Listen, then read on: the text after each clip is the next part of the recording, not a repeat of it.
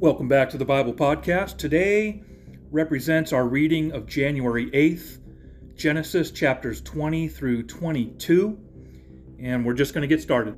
Abraham moved south to the Negev and lived for a while between Kadesh and Shur, and then he moved on to Gerar.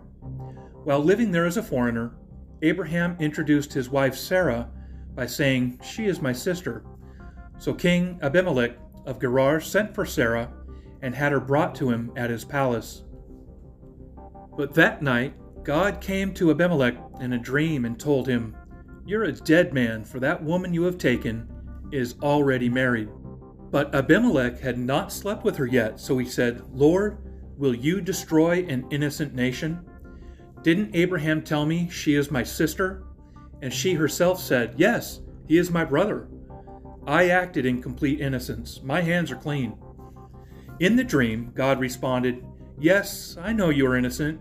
That's why I kept you from sinning against me, and why I did not let you touch her. Now return the woman to her husband, and he will pray for you, for he is a prophet. Then you will live. But if you don't return her to him, you can be sure that you and all your people will die. Abimelech got up early the next morning and quickly called all his servants together. When he told them what had happened, his men were terrified. Then Abimelech called for Abraham. What have you done to us? he demanded. What crime have I committed that deserves treatment like this, making me and my kingdom guilty of this great sin? No one should ever do what you have done. Whatever possessed you to do such a thing? Abraham replied, I thought, this is a godless place. They will want my wife and will kill me to get her. And she really is my sister for we both have the same father but different mothers. And I married her. When God called me to leave my father's home and to travel from place to place, I told her, Do me a favor, wherever we go, tell the people that I am your brother. Then Abimelech took some of his sheep and goats, cattle, and male and female servants, and he presented them to Abraham. He also returned his wife Sarah to him. Then Abimelech said, Look over my land and choose any place where you would like to live. And he said to Sarah, Look, I am giving your brother a thousand pieces of silver in the presence of all these witnesses. This is to compensate you for any wrong I may have done to you. This will settle any claim against me, and your reputation is cleared. Then Abraham prayed to God, and God healed Abimelech, his wife, and his female servants, so they could have children. For the Lord had caused all the women to be infertile because of what had happened with Abraham's wife, Sarah. Chapter 21 The Lord kept his word and did for Sarah exactly what he had promised.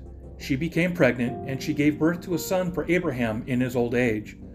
This happened at just the time God had said it would, and Abraham named their son Isaac. Eight days after Isaac was born, Abraham circumcised him as God had commanded Abraham was a hundred years old when Isaac was born. And Sarah declared, God has brought me laughter. All who hear about this will laugh with me. Who would have said to Abraham that Sarah would nurse a baby? Yet I have given Abraham a son in his old age. When Isaac grew up and was about to be weaned, Abraham prepared a huge feast to celebrate the occasion. But Sarah saw Ishmael, the son of Abraham, and her Egyptian servant Hagar, making fun of her son Isaac. So she turned to Abraham and demanded, Get rid of that slave woman and her son. He's not going to share the inheritance with my son Isaac. I won't have it. This upset Abraham very much because Ishmael was his son. But God told Abraham, Do not be upset over the boy and your servant.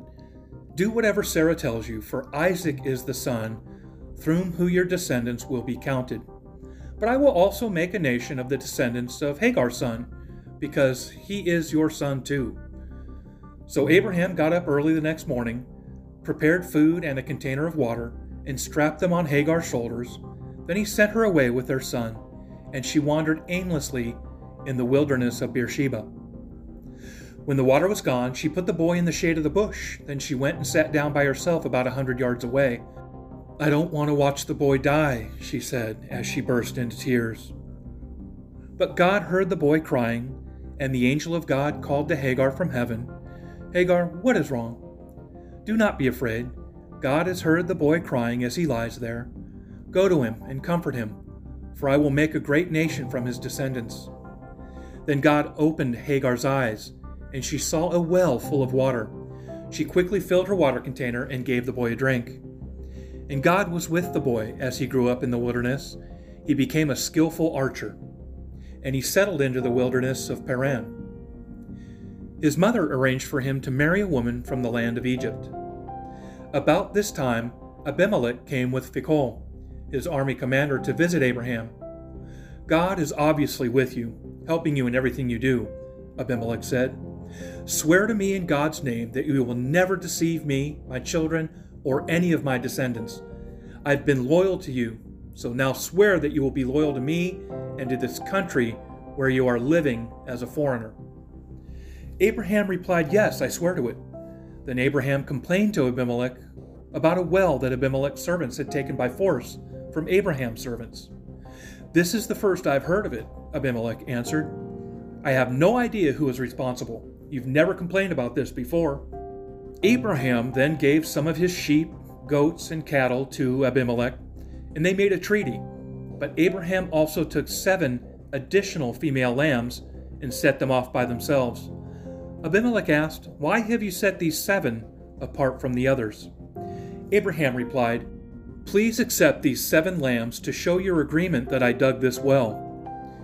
Then he named the place Beersheba, which means well of the oath, because that was where they had sworn the oath. After making their covenant at Beersheba, Abimelech left with Phicol, the commander of his army, and they returned home to the land of the Philistines then Abraham planted a tamarisk tree at Beersheba, and there he worshipped the Lord, the eternal God. And Abraham lived as a foreigner in Philistine country for a long time. Abraham's faith gets tested here in Genesis chapter 22. Sometime later, God tested Abraham's faith. Abraham, God called. Yes, he replied, Here I am.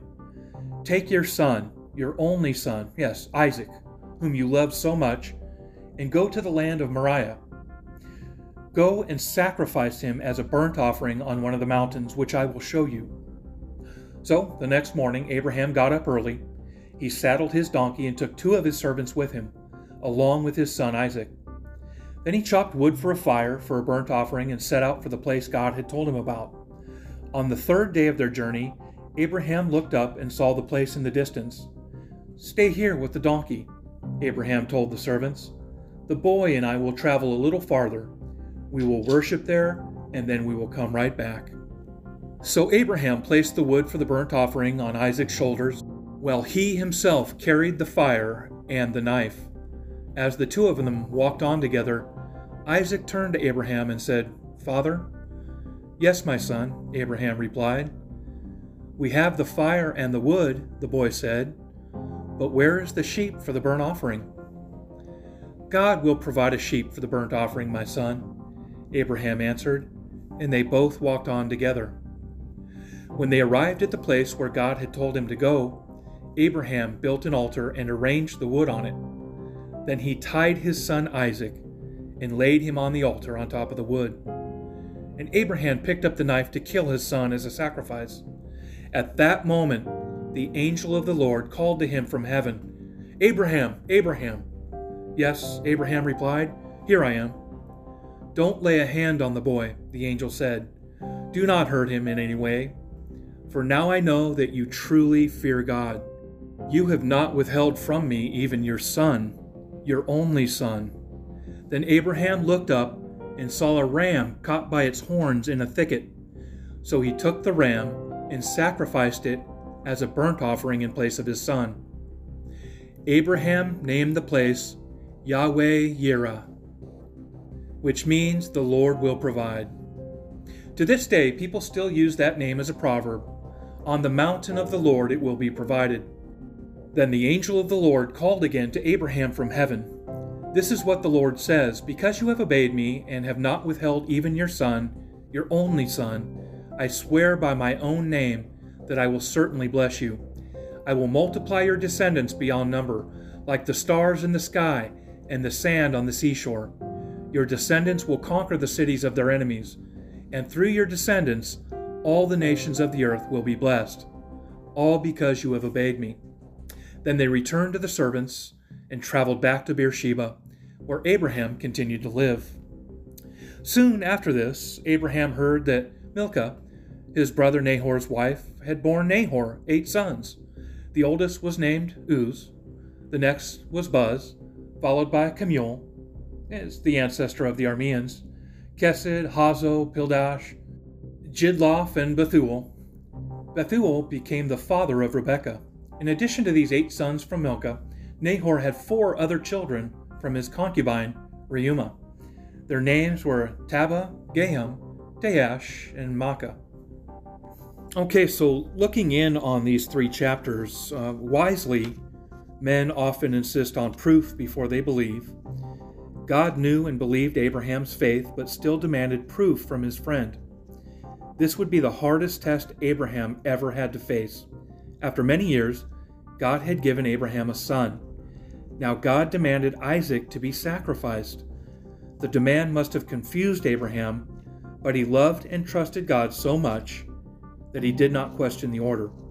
Rather, he headed for the place of sacrifice with the confidence that somehow, some way, God would make things right. On that sacred mountain so long ago, Abraham successfully proved his faith, and God proved his faithfulness. Deeper thought even good men act badly at times, but God will forgive and put them back on the right path. Abraham had great faith, but when it came to protecting his wife, he failed the test. God's promises may be delayed, but are never denied. God does what he says he will do, Abraham waited many years for a son, and finally, Isaac was born. Even though we don't always make the right decisions, God can make those decisions right. Abraham and Sarah dealt badly with Hagar, but God picked up the broken pieces. Our faith will be tested, but if we go to the wall with God, we find He always provides a way out. At the last moment, God provided the ram in the bushes for Abraham. Testing strengthens our faith, making us ready for what the future holds. God knew Abraham would stand true, and now Abraham knew he loved God more than anything. Joshua 24:15 says, "And if it seems evil to you to serve the Lord, choose for yourselves this day whom you will serve, whether the gods which your fathers served that were on the other side of the river, or the gods of the Amorites in whose land you dwell." But as for me and my house, we will serve the Lord. Ending with prayer Help me, Lord, to stand true no matter what test of my faith I face. I know you will always provide. God bless you, and I'll see you on the next podcast.